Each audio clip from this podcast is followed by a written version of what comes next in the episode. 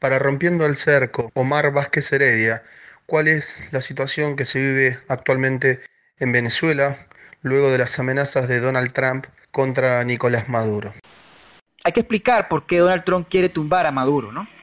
Porque bueno, si uno dice, no, Maduro es un gobierno antiobrero, antipopular, eh, eh, que aplica medidas en beneficio capital transnacional, eh, porque entonces Trump quiere tumbar a Maduro. Tradicionalmente, en América Latina, uno escucha a veces que dicen que es por el petróleo venezolano. Bueno, eso no es así. Primeramente, eso no es así. Y no es así porque el, Estados Unidos ha mantenido, sus transnacionales han mantenido la presencia en la industria petrolera venezolana. Y además Estados Unidos fue el principal destino de las exportaciones petroleras venezolanas hasta enero del 2019 cuando Trump las prohíbe. Prohíbe la importación de petróleo venezolano. Por ejemplo, Chevron, que en toda América Latina es repudiada, en Venezuela tiene presencia.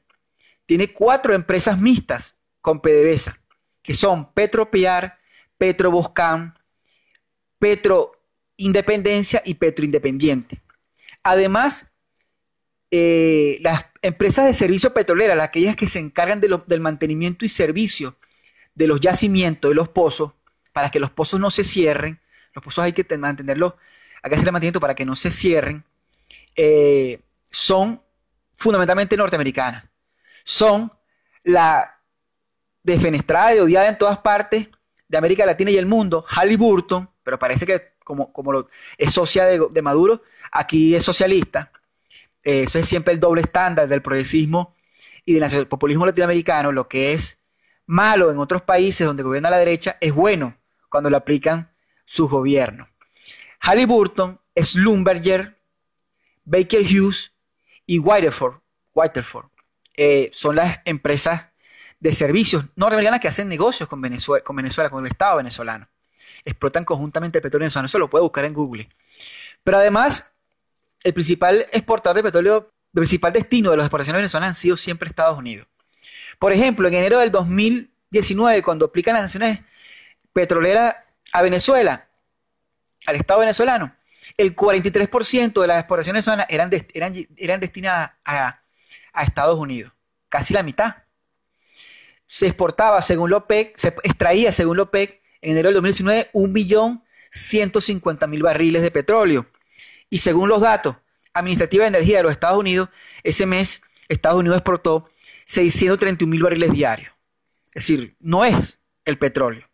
Esto no quiere decir que Estados Unidos no quiera mantener y seguro ampliar su acceso privilegiado al petróleo venezolano con un gobierno subordinado a sus intereses y política exterior.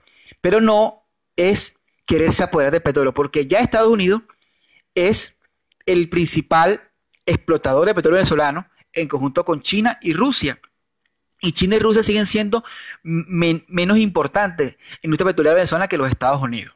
Eso lo pueden eh, revisar si se meten en Google y colocan Chevron, PDVSA, colocan Halliburton, Slumberger, eh, Baker Hughes, Weatherford y PDVSA.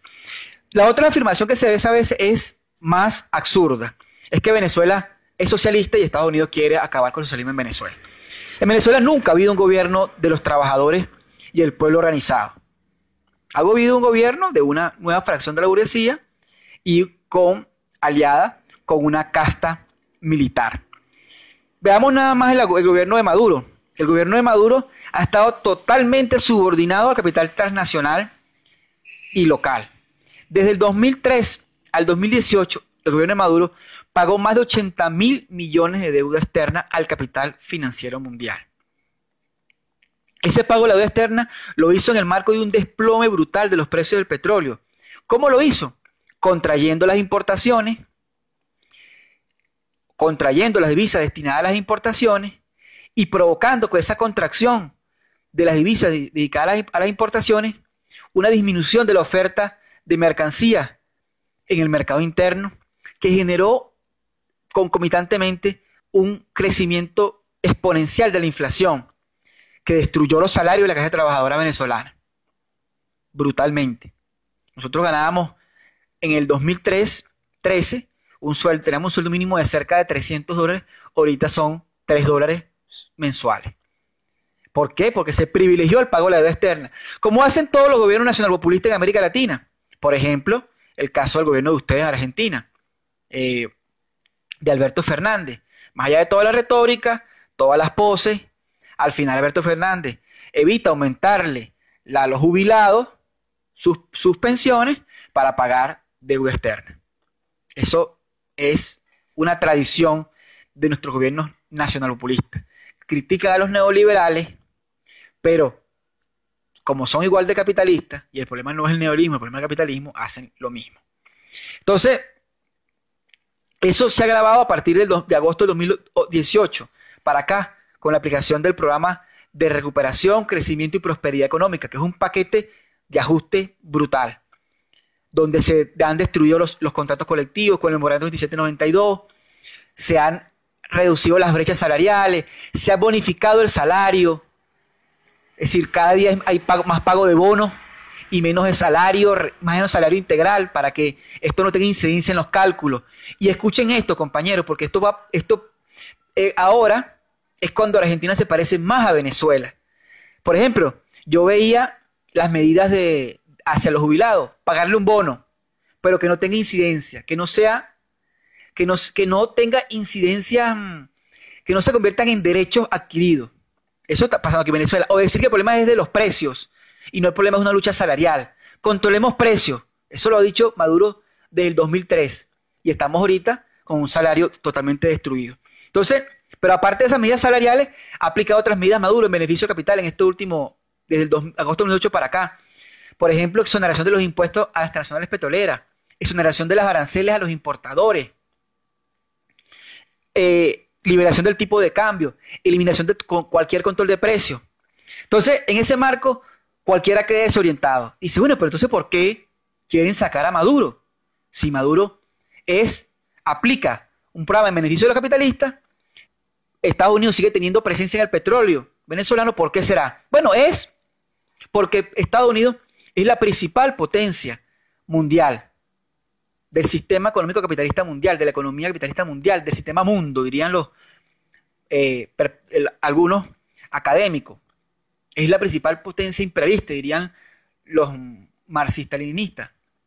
En ese marco, Estados Unidos tiene que reafirmar esa condición siempre de principal potencia, y más en una zona como América Latina. Entonces, Estados Unidos no puede permitir que ni China ni Rusia decidan sobre la solución a la crisis, a la aguda, crisis política y económica de Venezuela.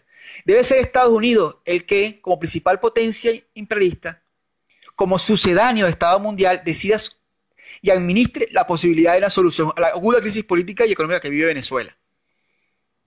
Y ese marco es Estados Unidos que debe coadyuvar a que el Estado burgués venezolano vuelva a tener estabilidad y legitimidad institucional y a que la economía venezolana vuelva a cumplir sus dos grandes roles, que es exportar energía barata exportar petróleo en grandes cantidades, que no lo hace desde el 2016, 2015, antes de las sanciones financieras y petroleras de Estados Unidos, y exportar grandes, grandes cantidades de capitales, que no lo hace desde el 2018 cuando cayó en default selectivo.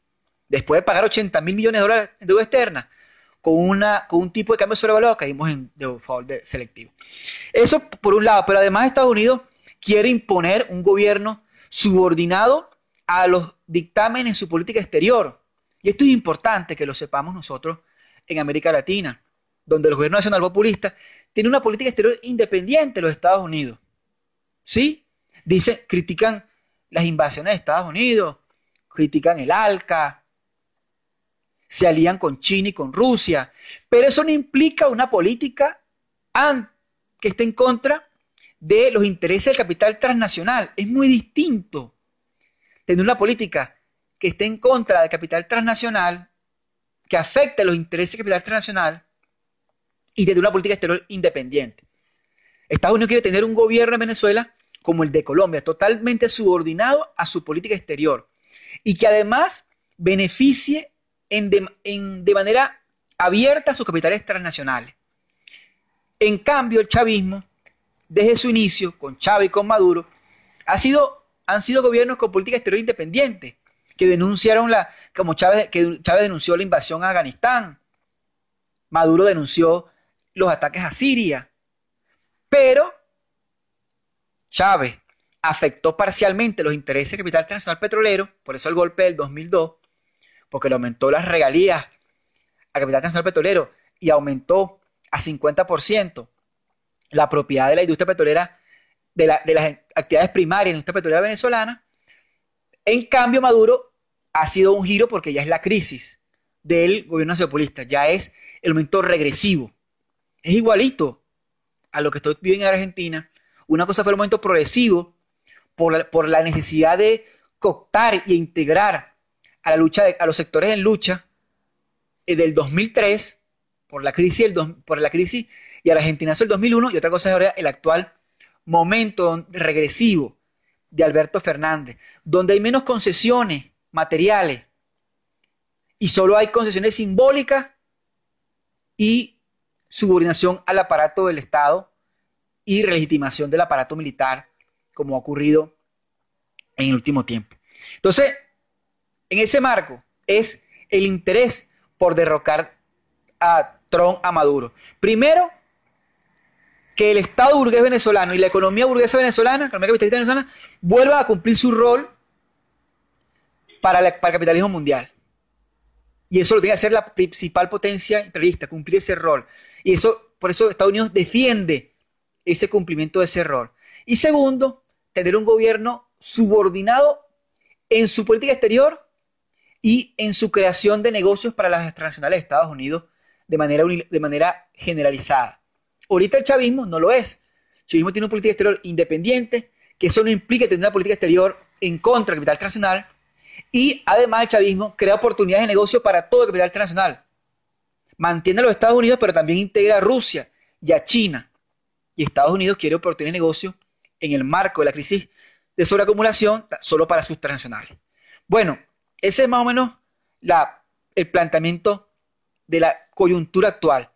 Cómo Estados Unidos quiere aprovechar la crisis económica estallada por el coronavirus en el mundo y que afecta a Venezuela con el desplome de los precios del petróleo para tumbar a un gobierno nacional populista que a pesar de que aplica medidas en beneficio del capital internacional, tiene una política, ha tenido una política exterior independiente, se encuentra en una crisis que puede generar una revuelta popular en Venezuela, que es aliado de potencias capitalistas adversarias de Estados Unidos como Rusia y China, y lo quiere derrocar en la coyuntura actual, sobre todo también para que Donald Trump pueda tener eh, beneficios electorales en su campaña electoral para las elecciones presidenciales de noviembre. Muchas gracias, saludo a todo el equipo de Rompiendo el Cerco. Muchas gracias, hasta luego. Esto fue otro informe para Rompiendo el Cerco, los miércoles de 19 a 21 por la UNSB Radio.